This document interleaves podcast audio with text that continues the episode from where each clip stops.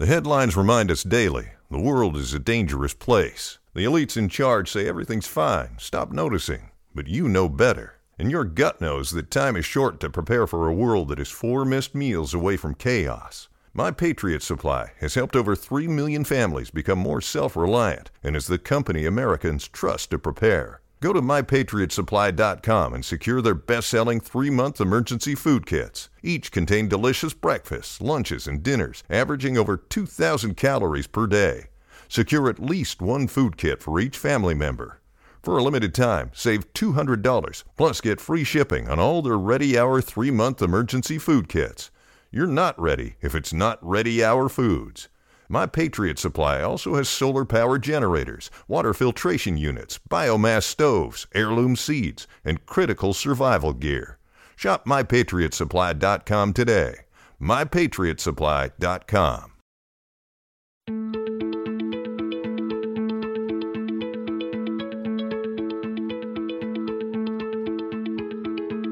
I'm Nil Zacharias, and you're listening to Eat for the Planet. On this show, we try to answer the question how can we eat in a way that nourishes us without starving the planet? The show features conversations with food industry leaders, health and sustainability experts, as well as entrepreneurs and creative minds who are redefining the future of food. Jody Rasch is the managing trustee of VegInvest, an investment fund that provides early stage capital and guidance to companies striving to replace the use of animals in food, as well as lab research and testing. Prior to VegInvest, Jody headed the social performance group of Moody's Corporation, working on projects including microfinance and social investing, and had a long career in the corporate financial sector. In this conversation, Jody and I talk about how his background led him to VegInvest, and we get into the evolution of vegan investing. Jody has been plant based for the better part of 30 years and has watched the innovation in the food sector skyrocket in recent years. We talk about what he looks for in the companies that Veg Invest takes on, and he shares details about an upcoming incubator program that will be launched by Veg Invest to help new companies grow and link up to mentoring networks to be more successful. Speaking as an investor, Jody provides priceless advice and insight that anyone who is just starting out in the plant based space can take to improve their products and stand out in the market. This conversation is an absolute must listen for anyone looking to break into the plant based food or technology space. I hope you take as much from it as I did.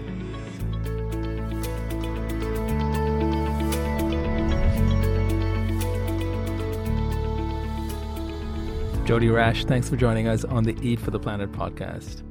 Happy to be here.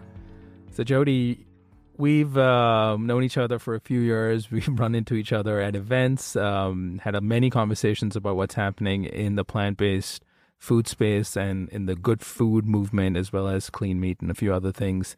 Um, many of our listeners may not have heard of you before, but I think uh, you were one of the people I've been wanting to get on this podcast for a while.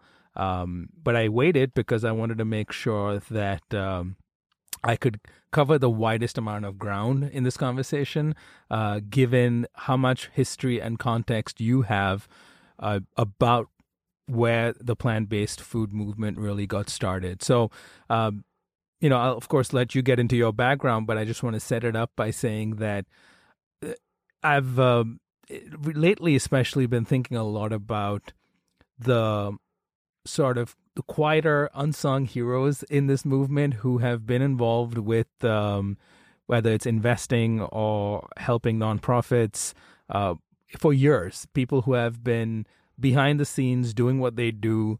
Um, don't really make a big noise about it, but do it because of their own reasons. And I find those sort of stories to be interesting and fascinating, and I think you definitely fit that mold. Um, so, uh, a great place to probably start would be for anyone who doesn't know your background. We'll cover we probably covered some of that in the introduction to this episode, but um, how did you first get interested in animal rights, vegan food, the food movement in general? When did that begin? Uh, well, it happened probably 1984. So yeah, so I, I guess I'm supposed to try to be interesting and fascinating. I'll try to work up to that. Um, that's, that's, interesting enough. that is. So that's when uh, my wife and I became uh, vegetarian, uh, and we were vegetarian for over 20 years. And so we were doing it for, for ethical reasons. I was working in finance at the time. Um, I think I was working at one a Fortune 500 company in their uh, treasury department, and then working in banking after that. And so my wife had read some quote by Krishnamurti that had probably convinced a lot of people to uh, to to think about what their lifestyles are and all that. So she had decided that she was going to go uh, vegetarian, and you know, for me growing up, those were the people we used to make fun of. So it was like, okay, you know, we can do that at home, but hey, I work in finance, and you know, it's steak dinners and lunches and things like that. It's it's just not going to work, and that that took me about six months to get over that, and you know, just sitting around like looking at eating you know, animal products and all that, it just like thought like, what am I doing and why am mm-hmm. I doing this? So became vegetarian, and uh, we thought we were doing doing good, and you know we were we were uh, uh, living our morals and all that. And then um, one uh, and one of the times I was doing um, a seminar up in Canada. Uh, so after well, a little bit more about the background, after working in uh, in finance, in treasury, and in banking, eventually started my own company, which did financial training. And one of our customers was one of the big Canadian banks, and we used to do quite a number of seminars for them. And they used to do their programs during the summer, so we would drive up. My wife's originally from Toronto, so it was fun for her to actually see her home country again. Um, and we were driving up with our kids. Uh, the oldest one at the time was 12, and then 10 and, and 8. And someone had told us about Farm Sanctuary. And so they said, "Oh, you know, you guys might like stopping off there." So we stopped off. It was pouring rain, and we went on this uh, tour of the sanctuary. And they started talking about what happens, know, where the veal industry comes from, mm-hmm. what happens to uh, male egg-laying chicks, and, and all the other things that you know we we thought we knew about, but obviously didn't. And I remember my 10 uh, year old daughter at the time, right after the tour, she just looked at my wife and I and said, I'm going vegan. so Smart, now, yeah, smart so little girl. yeah, yeah. So you know, the first thing I start doing is thinking about telling her all the reasons why that's silly and we shouldn't do that. Luckily, my wife spoke first and said, "Well, you know, we really need to look into that to see if it's healthy or not." And so, you know, we, we did the research. We, meaning my wife, uh, did the research on it and found that not only was it healthy, but it was actually healthier. So we switched to, at that time, just, just a, a, vegan diet and started at that time getting involved in more of the animal rights communities. We were going to some of the veg fests that were around and then listening to some of the doctors like Esselstyn and Campbell and uh, some of the other doctors who uh, who were talking about the health aspects of that. So it was about 12 years ago now that we we went uh, we went vegan, and then two years after that we actually started doing the Whole Foods plant based diet, mm-hmm. where I lost about 30 pounds on that and brought my cholesterol levels down and so on. They've inched up a little bit more now, but they were they, they got better for for quite quite a while. Uh, and I was working at the time um, that that happened. I actually was working. I, I we had sold our, our um, training company, and I was actually at the time working at Moody's, which is a big mm-hmm. bond rating agency. Uh, initially, was working in um, in a group that did uh, subprime mortgage uh, modeling. Wow. yeah. Well, and, and when I was in banking, I didn't mention this because I was trying to avoid telling you my sordid background. Uh, I was working in derivatives and derivative sales. So uh, then I was working in subprime mortgage modeling and structured finance and things like that. So basically, everything that happened in the uh, financial meltdown was my Your fault. fault. yeah, pretty much. Uh, at least that's what my my family tells me. So it, it must be. Um, so, but it, but the good part about that is I could see the, when I went to see the Good Short, I actually understood everything he was talking about. Uh, so that's how I started. But then I formed a group at Moody called, called the Social Performance Group, where mm-hmm. we are actually looking at non financial ratings. And we are looking at things like, um, well, we developed a rating in the microfinance area, which is mm, it's in the U.S. too, but mostly international, giving small loans to women entrepreneurs to help uh, them lift themselves out of poverty. And the question always came up in that is, how do you know if these microfinance banks are taking advantage of the poor or actually helping them? Mm-hmm. So we built a model that would help analyze that, and we would rate. Uh, we, we ended up rating about 24 different uh, microfinance institutions um, while I was there. And I started looking, getting more involved in impact investing mm-hmm. through Moody's because we were looking at potentially other types of ratings like green bond ratings and uh, also just the idea of rating companies and funds for their social performance. So I started getting more and more involved in that. And I said, well, you know, now that I'm vegan, uh, maybe I should invest in vegan companies or at least get rid of the companies that are obviously exploiting animals. Mm-hmm. So I went and started doing research on uh, what. And which year was this? This was probably 2006, 2007. Wow, okay. Uh, I started looking around for companies that that uh, or mutual funds that had at mm-hmm. least an animal rights screen, which is very different than an animal welfare screen. I yeah. found out a few years later. Uh, and turned out there was one fund in England, so it wasn't open to uh, America, and that was it. And any other ones that said they had animal rights screens, if you actually looked at their holdings, it was obvious that they didn't. Mm-hmm. So I said, well, I'm interested in this. Potentially, other people might be interested in it. And I started doing some research on the vegan industry to see if it was a viable industry for investment. So, you know, at that time there weren't quite as many companies, but you would see things like uh, vegan uh, magazines and what the readership was mm-hmm. going mm-hmm. on. There were some products coming out, and you see the growth in those, and it was seemed very promising. Um, so I decided, well, maybe you know we could set up a fund, and I set up at least a website called Wide Circle. I got in touch. Everyone said there's this one guy you got to talk to, Chris Kerr. so he was the only guy in the whole market who was doing anything at all mm-hmm. on this. And and uh, was he at HSUS? Yeah, he was time? at HSUS okay. running Humane Capital at the time. Uh, and so, you know, we got to be friends and talked a lot about this, and he was very patient with me. Uh, and, you know, it's 2000, by this time it was about 2008, which mm-hmm. was not the time to, uh, to start a fund. Uh, so, you know, fast forward, uh, and I was still working, so it would have to be part time and all that. So it didn't happen at that point in time, but I, that's really when I started getting more and more involved in the vegan movement. I've joined a couple of not for profit boards.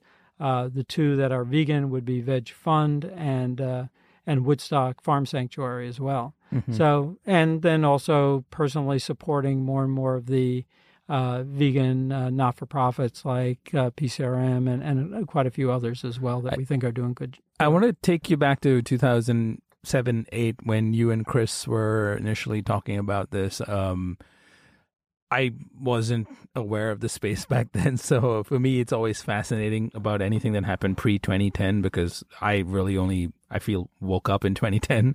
Uh, before that, I was living my life half asleep, um, at least about food. Um, but back in 20, 2008, um, what kind of companies existed out there? I know there were probably a few. I know some of the brands like Daiya and of course Tofurky and those existed. They've been around for years and Follow Your Heart. Uh, they were even some restaurant chains and maybe some standalone gourmet restaurants in cities like New York and LA and San Francisco. Um, I think Veggie Grill had just started maybe a couple of years before that. So when you were discussing this as investors, as uh, people who know what they're doing with money, um, on what basis did you decide that there was market potential? Like, what metrics did you analyze? Um, and how much was it driven by metrics versus you felt compelled to help make this happen?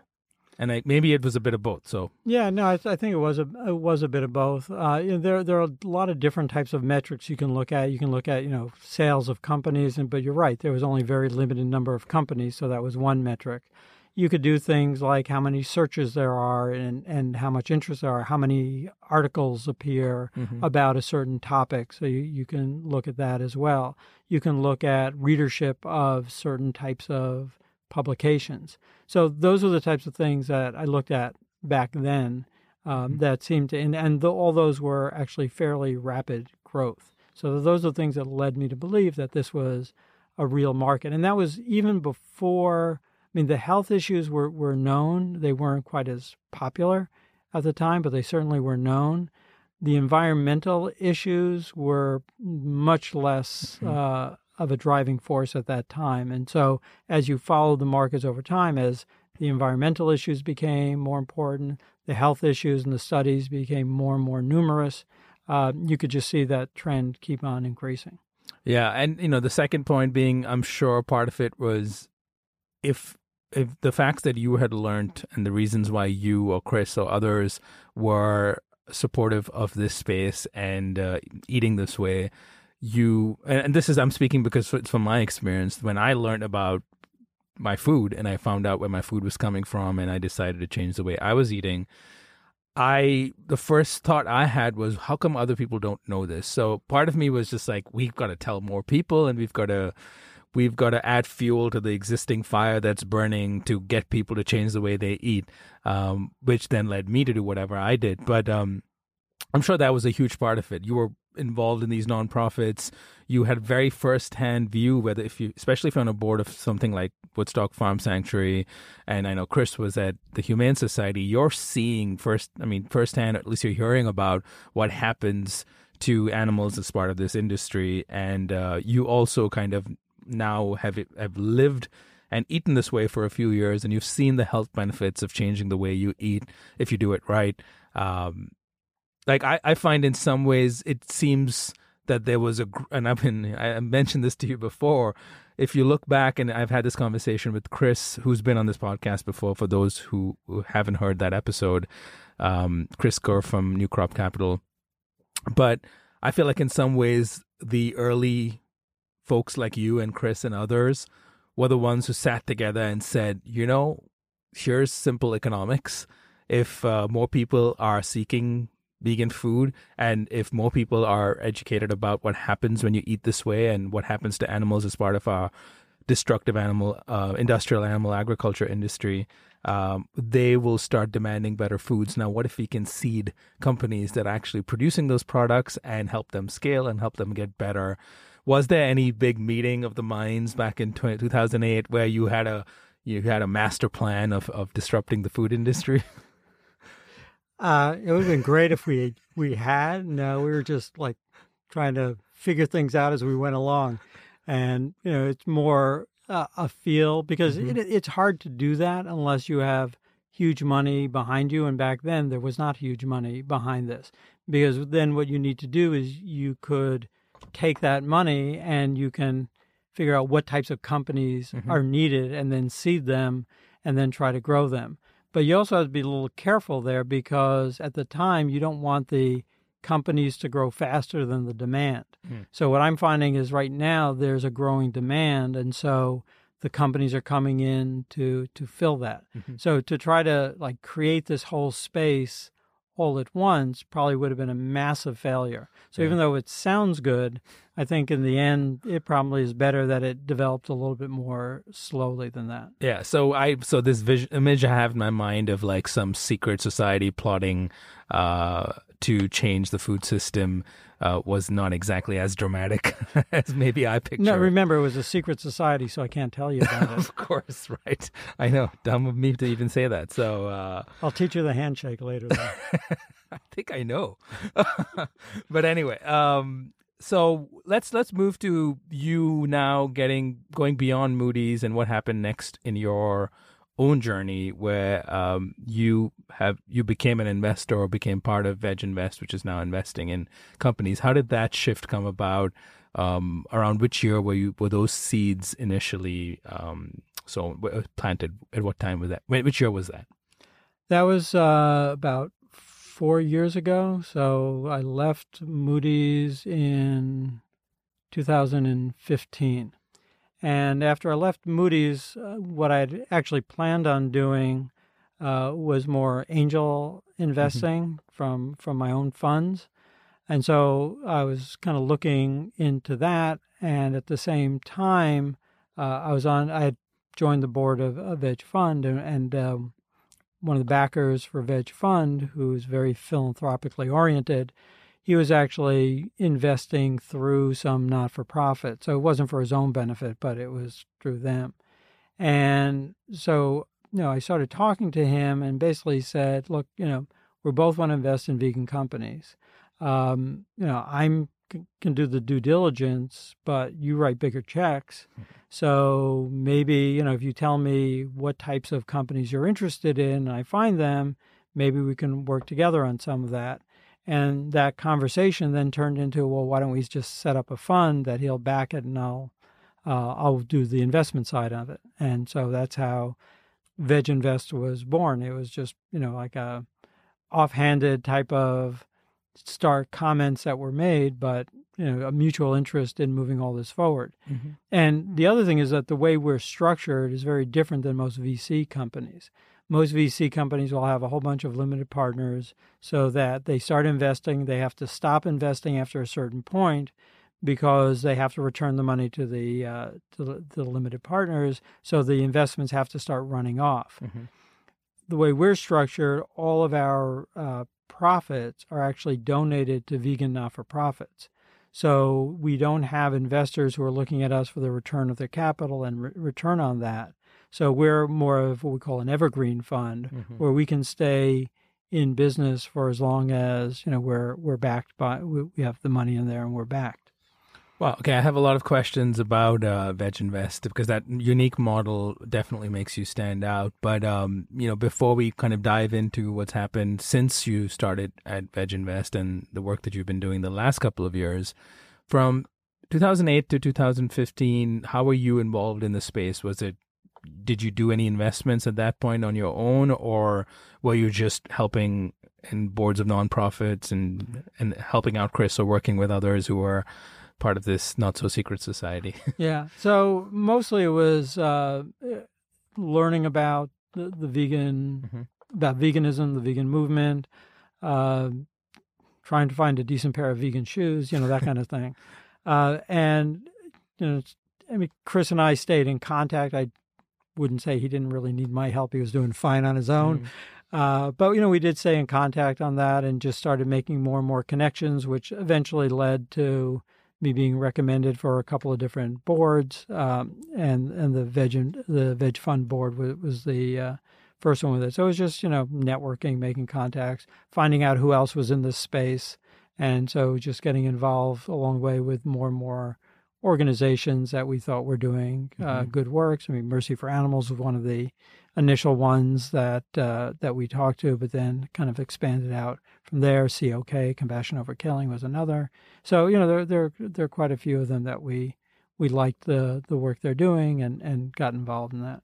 Yeah, I mean, it's interesting to see that because a lot of people are very new to. Uh, the world of plant-based food and clean meat and the kind of stuff that we talk about on this podcast, but um, don't realize that many people who are now either investors or entrepreneurs in this space have come to this point after a pretty long journey.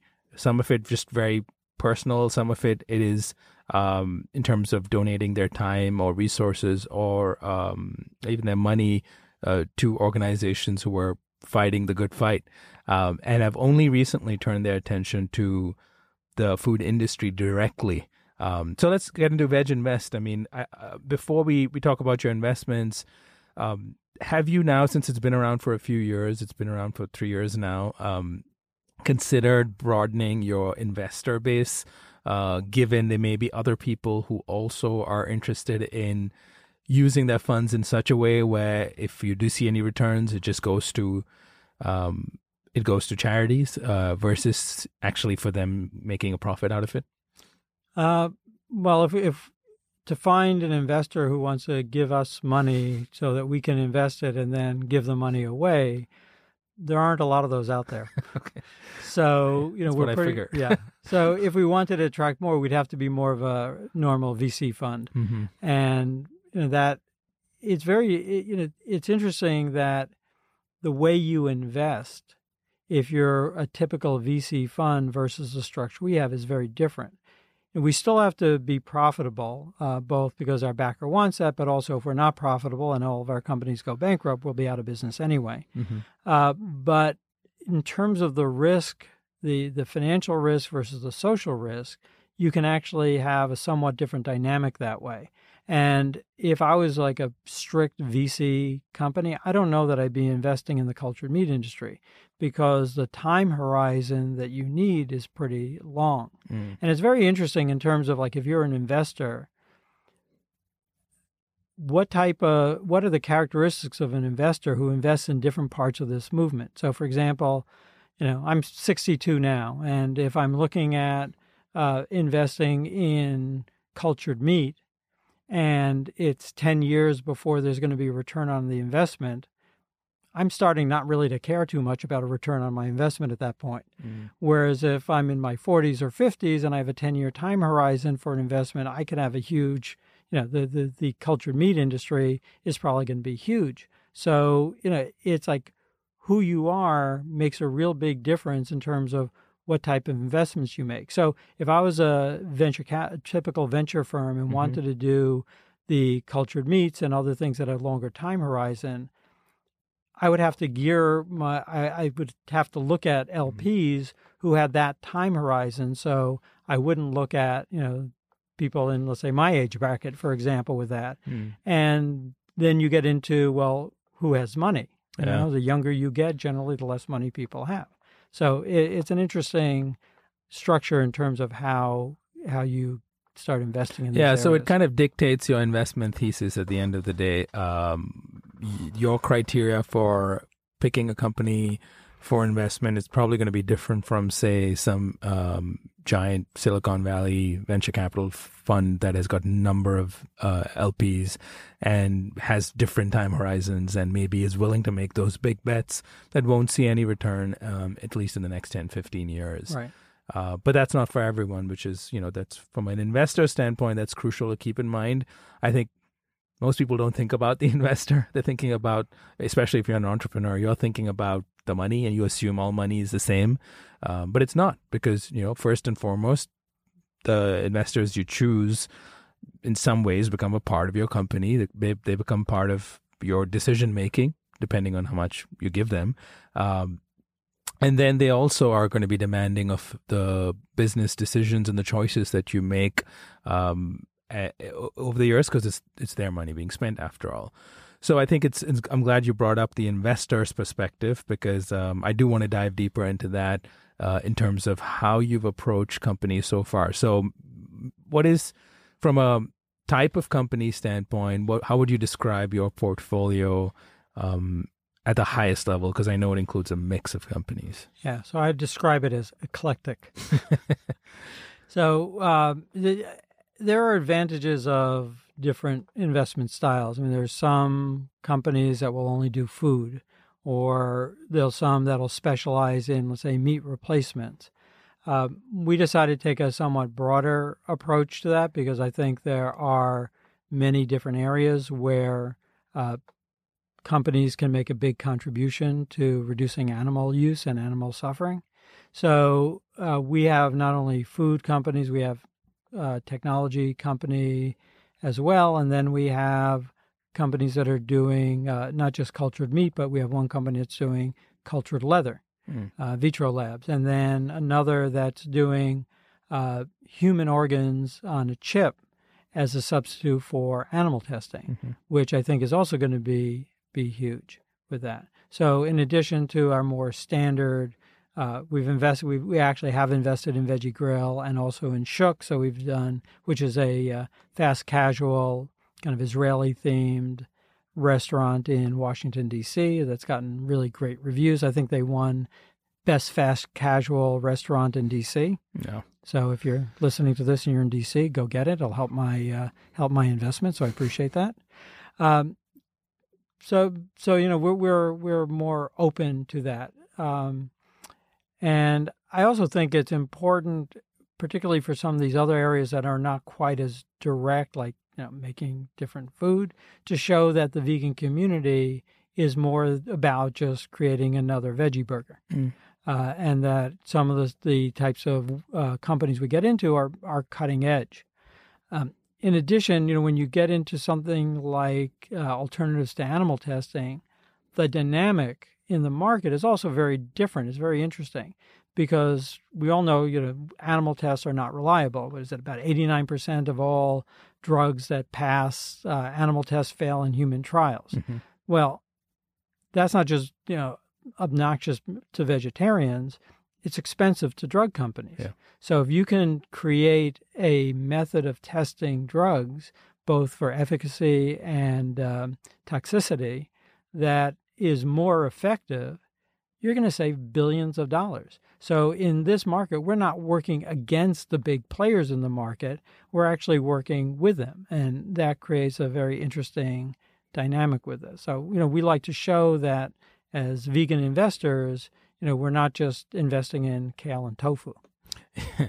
yeah, and I, I, like that you're looking beyond just food because uh, I think a lot of things need to change. Of course, uh, I think food is of paramount importance, but I think there's a surrounding tapestry of uh, business opportunities uh, and white spaces that need to be tackled so that we can bring about this change in our food system. So even if you say it's all connected to food at the end, f- the f- food or the products itself are important, but they're not going to solve everything. You need to build this bigger ecosystem around it that's able to support that food, uh, is able to convince more and more people to start eating this way, and is then able to um, provide the right resources and support that's needed to uh, make sure that the the industry keeps growing at the pace that it is growing right now. And I find, and maybe this is just my view, but I, I find sometimes, and it's especially because of what's happened in the last three, four, five years, I think, where there's been um, there's been many new companies um, started, get a lot of uh, you know press attention. Some of them have attracted millions and millions in, in funding through multiple rounds um, making the next best uh, veggie burger, plant based meat, or dairy free alternative. There have been numerous acquisitions in the space. So it's safe to say that the space is hot, which I think is then leading other people to assume they need to go and join and do the same thing and, and kind of jump on that bandwagon and uh, strike while the iron is hot and uh, enjoy this little honeymoon period that's happening where everyone seems to love um, plant based food.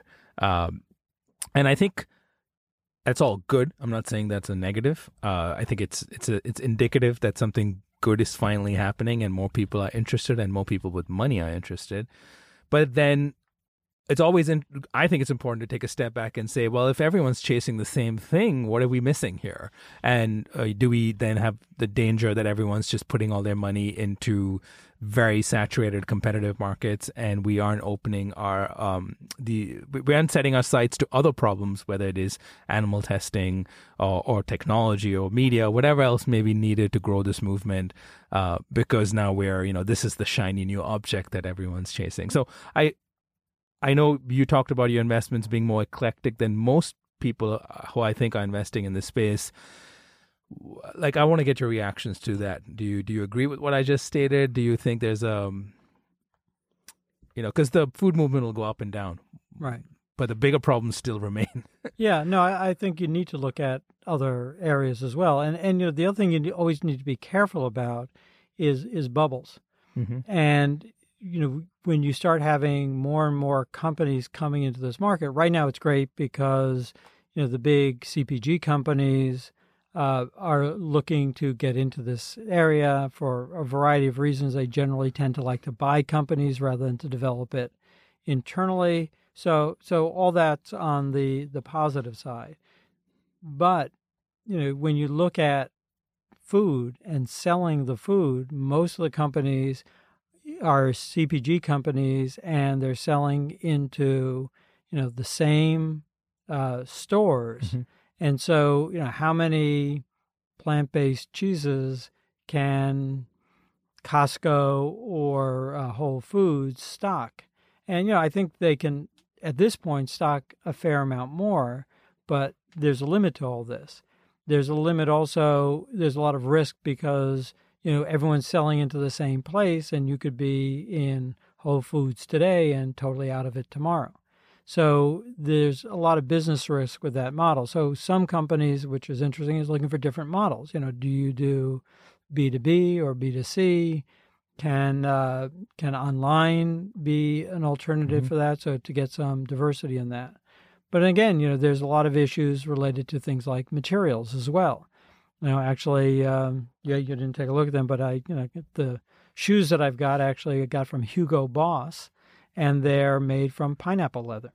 Oh. yeah. And and it's you know whenever I tell people that I can't tell you how many people have asked me if they can touch my shoes. you haven't asked As long as they don't wanna taste it, That's, that's- right. I guess that's next. Uh, but you know that's that's a that's a real area that Yeah. uh, you know is there's um, we've got to develop that as well. So you know Mhm. veganism isn't just about food. Food is important, but veganism is about a whole lifestyle and and filling in other and you you can even look at you know vegan resorts and things like that Mhm. as well. So uh, I think it's a much broader and trying to more narrowly define ourselves as just you know the latest veggie burger. I think really uh, understates what veganism is about. Yeah, and I think you can have that perspective because of the nature of your fund. I can almost like now, you know, back to getting the investor's perspective. If you're this VC uh, with with with uh, you know a big fund compared to yours, which is I'm assuming a smaller fund, which is for early stage investments. Uh, they want to go where the market's hot, and if they the, they want to be they want to be part of the feeding frenzy, so they can put their money into companies that is that are going to see a quick return on investment because they are in a hot segment of the market where someone like General Mills is going to come in and buy that company in four years. So the odds of getting their money back are pretty high. So I'm sure a lot of their decision making and why you're seeing certain segments of the market suddenly get 60 100 million dollars in investment is because they're setting they've got eyes on that company selling and then uh, getting acquired in in a very short amount of time Yeah, but but we have to keep some. Yeah, we have to be realistic about it. I mean, Mhm. you your eyes might be set on that company being acquired in four to five years, but in reality, eighty percent of new companies that you invest in are going to fail. Mm. So you know, you you never you never think the companies that you invested in are going to fail. You know, it's always the eighty percent that someone else invested in. But you know, realistically, that's what you've got to figure, and that's why you know when you look at what your expected returns are going to be on any one investment, they seem ridiculous. You know, we want to make anywhere from 40 to 60%.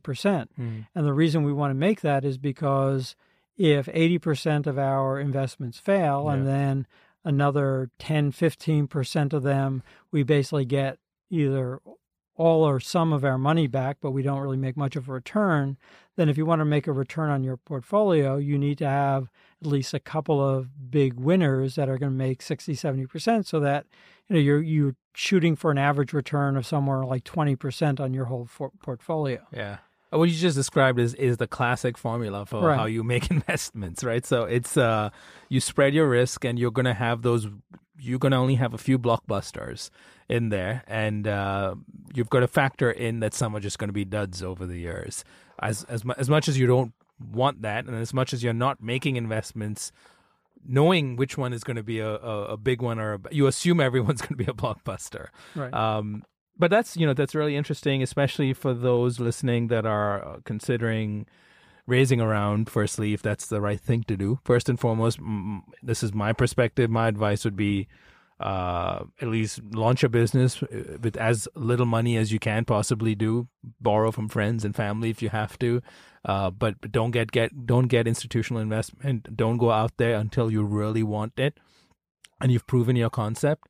Um, I'm not to say that that is the right way to do it in every industry, but I think that's from a entrepreneur standpoint, that's always the safest way to approach it. If you if you can start a business, grow it, be profitable, and keep scaling it without taking outside money, you've won the game of business.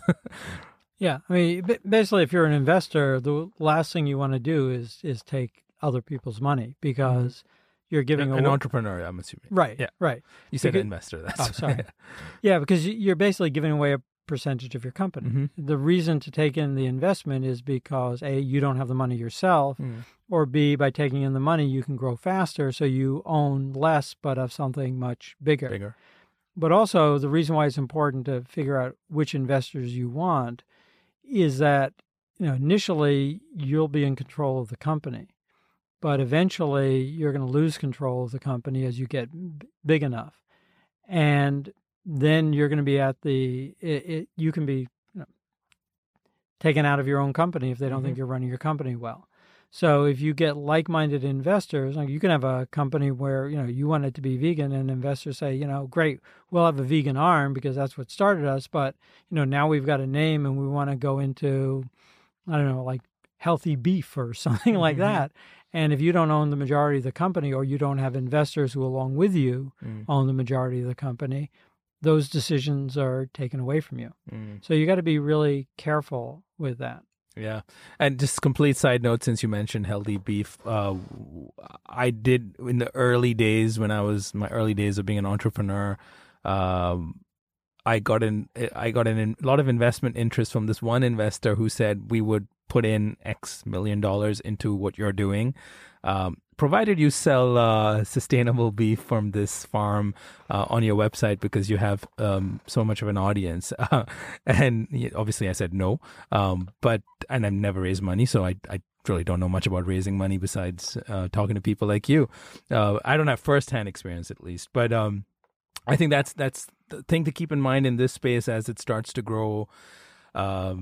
Is we're going to have to face challenges like that, and uh, you know, I think at the end of the day, people have to pick what, what it is that they're doing and, and stick with it, and uh, and I guess investors have to pick companies um, really after doing some significant due diligence, not only uh, about their business plans and the work that they've done, but also the people behind it and the reasons why they're doing it. So, um, so maybe we can you know shift gears into your experience with entrepreneurs. You've obviously made quite a few investments. You've, I'm sure, uh, talked talked to a lot of in, uh, entrepreneurs who are pitching ideas to you. Um, so we can take this in different directions, but I want to ask you what it is that you typically look for um, in an entrepreneur. Um, yeah, let's start there.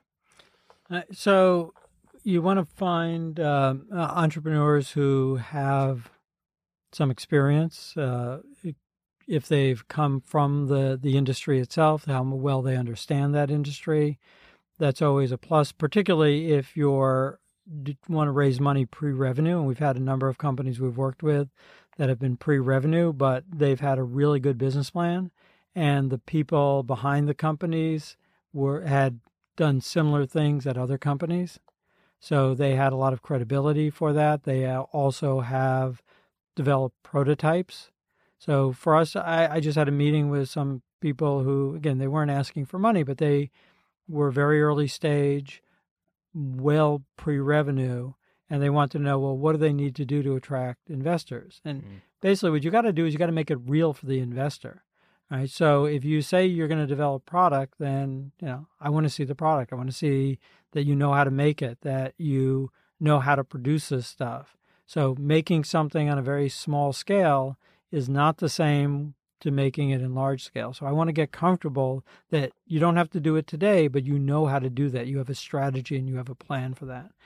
I also want to know that your business plan makes sense. Another company we looked at, they uh, were looking at products and their products were all over the place and, and like not related to each other. Mm. It's more, you know, the, the, um, one of the the founders was a chef and like creating all sorts of really great uh, products. But when you start looking at approaching Whole Foods or Costco or anything like that, it's like they're going to look at you and say, "Well, where do I put you? You know, what are you?" Mm-hmm. So it and it's okay over time to develop many different lines. And I like companies who are going to de- have more than one product, except in certain areas where I think one product is okay because it gets you more shelf space or different SKUs of the product. But don't tell me, you know, you're doing non-dairy ice cream and uh, soy bacon. Uh, it's like, you know, they might go well together. I don't know, but you know, certainly in terms of a business strategy, the production side is totally different. So Mhm. uh, that's and that that tells you a lot. Just just talking to the uh, the entrepreneurs about do they really understand what they're getting themselves into, and Mm-hmm. effectively, if we invest, we're getting into that as well with them. Yeah, I mean, yeah, it's it, everyone thinks it's very uh, glamorous to to run a company, and especially recently to to be involved in the food space, especially if you're a passionate vegan or you're interested in sustainability. Then it seems like now is the time to go launch your company. And by no means am I saying you shouldn't do that if you have the passion for it.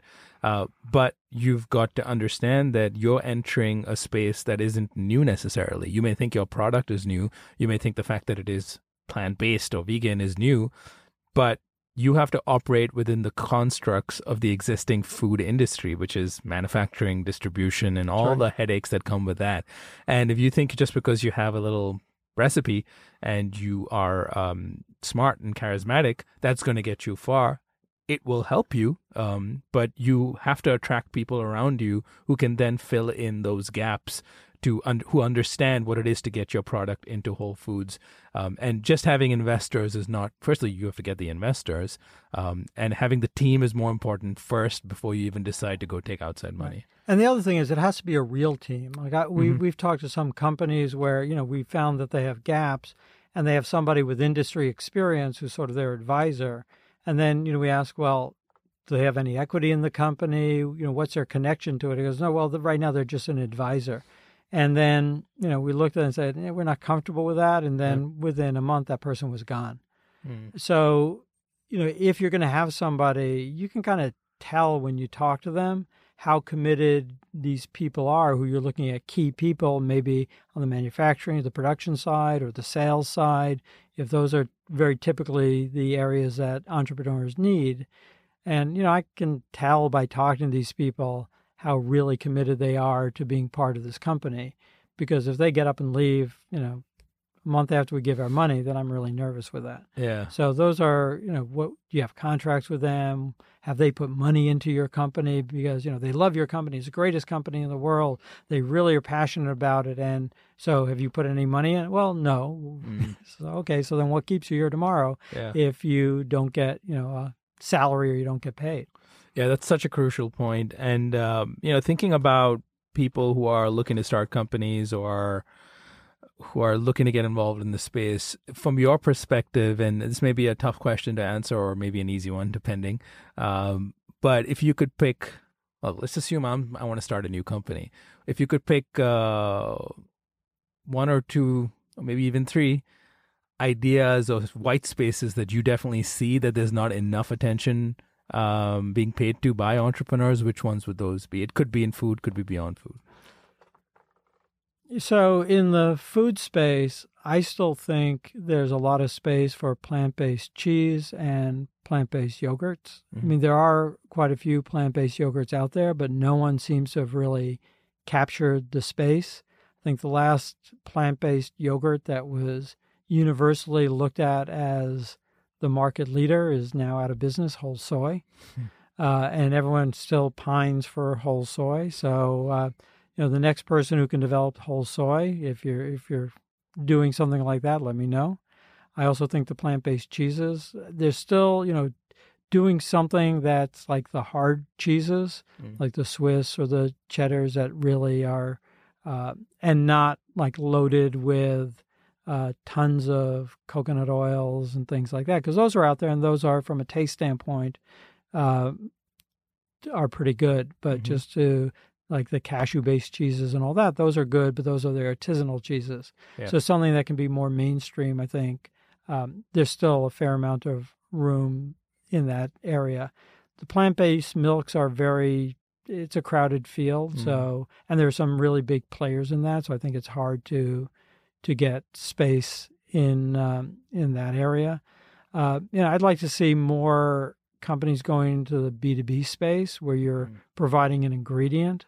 So, uh, like um, Just Scramble, Mhm. uh, they can sell at retail, but a lot of what their their, their objectives are is to sell it in uh, to commissaries. It can be sold as an ingredient in other products. So those type of things I think can be very powerful. It's also uh, a different for, for companies like us in terms of investing. it's a different risk model. You know, if you go into CPG, everyone has the, the exposure to basically the same supermarket. Mm. If you're going now into the B2B space, then it changes the risk. It's a, a, a, different type of sale. You don't have to worry about one buyer from a supermarket who decides they don't like you for whatever reason that you have. Now, you know, there are issues with margins and so on Yeah. in the different markets. Um, outside of the space, we're really still interested in the organs on a chip and alternatives Mm. to animal testing. I'm very interested, and we we only have the one cultured leather, but I'm very interested in uh, alternative materials. I think there's a lot of space for that. I think uh, even if you look in the car industry, uh, even companies like Jaguar, for example, and Lexus, you know, they're touting uh, their uh, eco leathers, which are not leathers Yeah. at all. I wish they would put on the steering wheels as well as on their seats. That way, I could actually buy a car that's uh, like a little upgraded. But uh, until they do that, the answer is Well, no. you have the Teslas now. You do, you do, but I don't know. I won't get into that. Um, my Tesla's circling the uh, the solar system somewhere. I think. Oh, you've got a Model Three, Uh, so we can go on a complete tangent now because I'm car obsessed. So, Oh, uh, okay. no. uh, we we don't need to get into that though. We'll save that for another Yeah. episode. but I think the material side is, is really Mhm. a big a big area to do. I mean, there there are so many other social issues related to materials as well, particularly things like leather and the tanning Mhm. process, as well as the animal and the animal rights issues all, all around that as well. So I think that is an industry that de- desperately needs uh, to be reformed. Yeah, and uh, it's it's um I'm surprised there haven't been and you know just to stick on the car industry thing, it's, it's such a such a huge opportunity there to if you can get into that space and provide I mean you have cars with this with leatherette basically is the only option and only a few companies even offer it. The rest is cloth and then leather is considered to be the luxury option. And I have the same problem. Pet peeve of mine is it doesn't you can make better materials that that can be the same touch feel without the environmental destruction without the terrible chemicals and pollution involved in leather production. And of course it is the skin of an animal after all. So uh, i think most reasonable human beings would agree they don't really want that leather they just want that luxury look and feel which at this point in time one would assume there'd be enough companies out there producing high quality material. So I think it's a huge space. It's going to become bigger. I think a few years from now, there are going to be many players in that space. So I'm glad, I'm so glad you brought that up. Um, beyond that, do you see, uh, you know, you did mention restaurants for on food, but it sounds like you only invest mostly in, in sort of chain restaurants that have the ability to scale versus standalone or one offs. Yeah, I mean, given uh, that we're a venture capital firm, uh, there's got to be an exit. So we get lots of requests for someone who has a great idea for a vegan cafe in various parts of the world, everywhere from like Bulgaria, the UK. So you know, you get all sorts of the and you know, the the returns on on that are you know it's okay, but you know we're looking for a way to exit, and there is no way to exit a one-off restaurant. So if you want to do that and want to get investment in, generally you go for a different type of investor. It- you know, friends and family could be one, but there are investors if you want, depending on if you want it to be like a cafe versus like a high-end restaurant. And generally, you get more local investors because if I've invested in a you know fancy local restaurant, one of the reasons I'm doing it is because I want to bring my friends there and have a table and have them come up to me as the owner and say, "Gee, you know, it's great." And you know, as a VC, I don't care about that. You know, I, I care about the return. So it's just you know, it's not a bad thing to do. I mean, you can have one chain that has 50, uh, 50 restaurants open, or you could have 50 one off restaurants. It's the same thing, Mhm. But just from an investment standpoint, it's a, it's a different strategy. Great. Um, so what what's next for Veg Invest um, and for you in, in general as it relates to this space? What do you can you give us a sense of uh, Veg Invest plans and focus for the next uh, couple of years? I know there's some new things in the works. Um, you may or may not want to get into it, but uh, yeah, if you to the extent you can share what's your immediate next steps or your short term plan.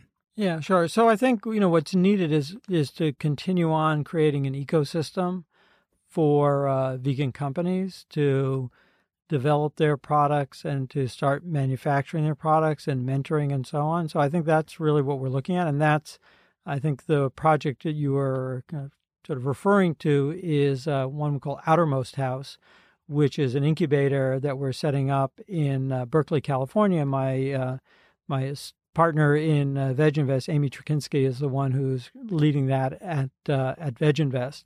And the idea behind that uh, the incubator is that you have a lot of companies who either have gone through what they call accelerators, where they've done mm-hmm. some initial development of product, they've gotten kind of advanced, they've worked out a lot of the, the kinks in, in the product, or they've done it on their own, and now they need a place to uh, get it ready for market. And really, there's no place that's really integrated for them that they can have really all they need in one place. There are like biolabs in some place, there's commercial kitchens in other places. Some of them have equipment, some of them don't have some of the key equipment like extruders and things like that. So what we're trying to do is bring all that together in one location in Berkeley and try to be uh, try to provide that for companies so that they have more of a, an opportunity to succeed uh, and and grow and get mentoring and, and build programs around that. So hopefully, you know, that will be up and running. I don't know, you know, somewhere first quarter of next year or whatever. We don't really have a date yet for that. We're just fine. We've finalized the plans. We're just uh, getting ready to to start the construction with that. So that's that's kind of the big thing. But that that's kind of the philosophy of that we mm-hmm. have is that we want to be able to mentor these companies. So whether it's a portfolio company of VegInvest, having Outermost House as a resource, we think can help companies grow and link up to mentoring uh, networks and uh, potentially be more successful. You know, that's a great idea, and of course, we are going to probably don't have time today to get into details, but I'll I'll hopefully have Amy back on to talk about that. Um, something that I think is is needed in the space, and the time is right. Uh, would you be limiting to companies that VegInvest has invested in, or, or you're just you're just going to basically yeah, no, seed it, companies and see how it goes? Yeah, it, will be for we'll have a number of different screens. Mm-hmm. Whether VegInvest invests in them or not is uh, not. I don't know if it's. I wouldn't say it's not one of the screens. We yeah. haven't decided yet, but we certainly will have companies in there that we have not invested in and ones that we invested in. We, what we really would like is to have companies that are going to be impactful to the vegan movement that can help take animals out of the system. Uh, so hopefully we can fill it with companies like that. Mm. Um, and so you know we'll see. We, we've gotten a lot of interest in it yet, but you know obviously we're not ready to uh, to uh, start taking people in. Yeah, very exciting for people who are um, have entrepreneurial aspirations or looking to do something big and different. Well, you now know things like that are coming. You're going to get the support, the resources, the help perhaps even the investment that you need. Um, you just have to work on the right ideas and and come up with a good plan. So it's just becoming easier and easier for people to step into this space and do big, impactful things. And and I don't think um, that could have been possible without people like you who started seeing these opportunities very early on. And yes, there have been bigger funds and investors that have now jumped onto this space and are involved in doing really big, interesting things.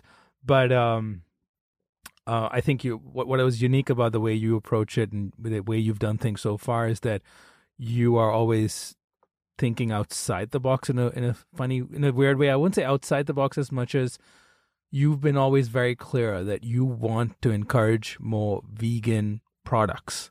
Period. Whether and vegan solutions.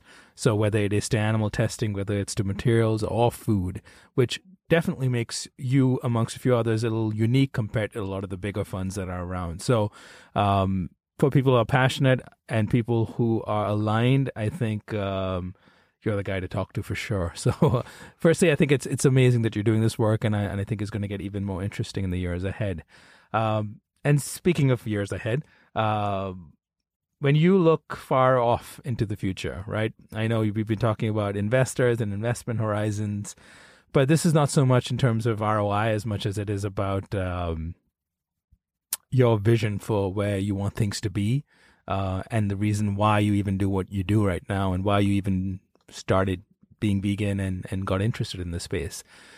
So if you think that we get it right, you get it right, your companies that you've invested in succeed and change our food system, change um, the the materials industry as well, and where we all are driving cars, whether it's a Tesla or not, uh, that's that's now made of something that's not an animal skill and skin or not a byproduct of that industry.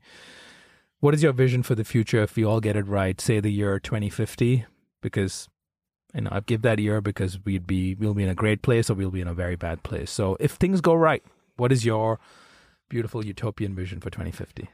Yeah, 2015, I think you'll be in a beautiful place. I did mention I'm 62, so I probably won't be in such a beautiful place. Uh, hey, keep up that well. healthy, whole food, plant based diet. well, you know, that, that's sort of an interesting um, question because uh, I think that what we're looking at in terms of veganism and vegan products is vegan is is phase one. Mm. Uh, you know, one of my concerns about where things are going in terms of the products is that a lot of the products that are out there are becoming fairly processed. You know, they're vegan, but they're being very, but they're very processed, and they have you know, not necessarily the healthiest ingredients and so on in them. So, you know, my my fear is a is a backlash mm. uh, that's going to come from consumers saying, "Hey, you know, everyone always says veganism is healthy, and I've gone vegan, and I'm having these great burgers every day, and you know, I finish up with my coconut yogurt at the end of the day, and all that, and I've gained 20 pounds. My cholesterol's through the roof." It's like, yeah, because you know, you're basically eating a lot of junk food, mm-hmm. and so I think creating that expectation in my mind is is an issue. I think what really I'd like to see happen in the future is the ability to take actually healthy foods and get people to want them. So, you know, the problem that we have now is companies, and you can't blame them for this, are saying, well, let's give people what they want, you know, what they think is tasty. That's what they're going to buy. Absolutely right. The problem we have is what people want is generally not all that healthy for them. What we've got to figure out is how we get people to want what is healthy. And so that gets to be a really sticky and thorny problem to figure that out. And that's where I hope, like in 2050, we can get past vegan product 101 and get to the next stage where what people will crave and what we'll be able to produce actually fulfills the vision of it being good for the animals, good for the planet, and being good for people. I love that you brought that up because, uh, and this is we can ha- add another hour to this podcast just talking about that. But I, I, I love that you ended with that because I think it's crucial that we start thinking about that now. We may not have the solutions to that at the moment, but for anyone who's looking ahead and is looking to create long-term solutions to the problem that problems that ail this planet, including especially the people on this planet, then we have to create a sustainable food movement, not just from a, a, a ecosystem or environmental standpoint, but also from a health standpoint. So, uh, and I and I that's another reason I, I really appreciate your thinking on this is because um, you're not afraid to say that. Um, you're not afraid to call it like it is and say that we've got to, we can't ignore that, you know, sugar, salt, and fat is, and, and oil is, is sugar, salt, and oil may be vegan, but it is still sugar, salt, and oil. And every scientific study out there knows that excess of that is not good for you, even if the product doesn't contain meat, dairy, and eggs.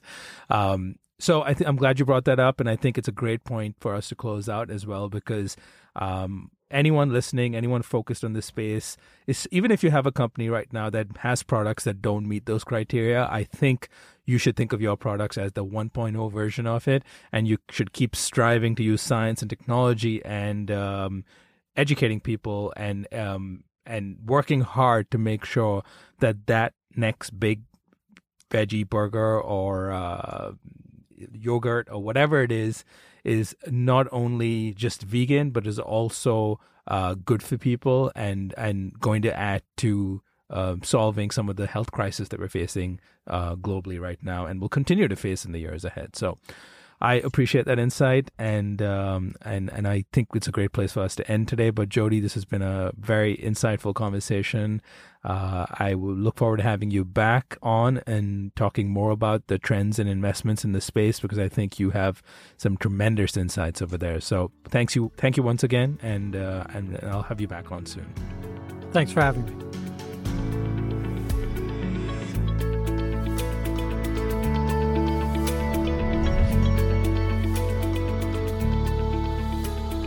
You've been listening to Eat for the Planet with Nil Zacharias.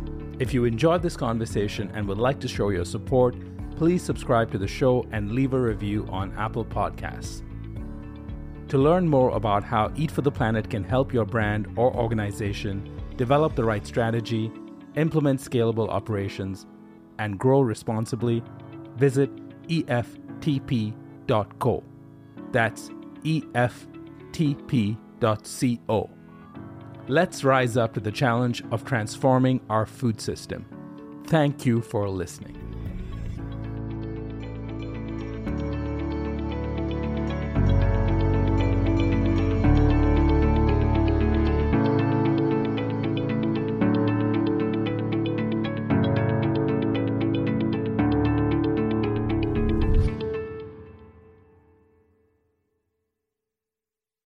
Ryan here, and I have a question for you. What do you do when you win? Like, are you a fist pumper? A woohooer, a hand clapper, a high fiver. I kind of like the high five, but if you want to hone in on those winning moves, check out Chumba Casino. At ChumbaCasino.com, choose from hundreds of social casino style games for your chance to redeem serious cash prizes. There are new game releases weekly, plus free daily bonuses. So don't wait. Start having the most fun ever at ChumbaCasino.com. No purchase necessary. Group. Void were prohibited by law. See terms and conditions. 18 plus.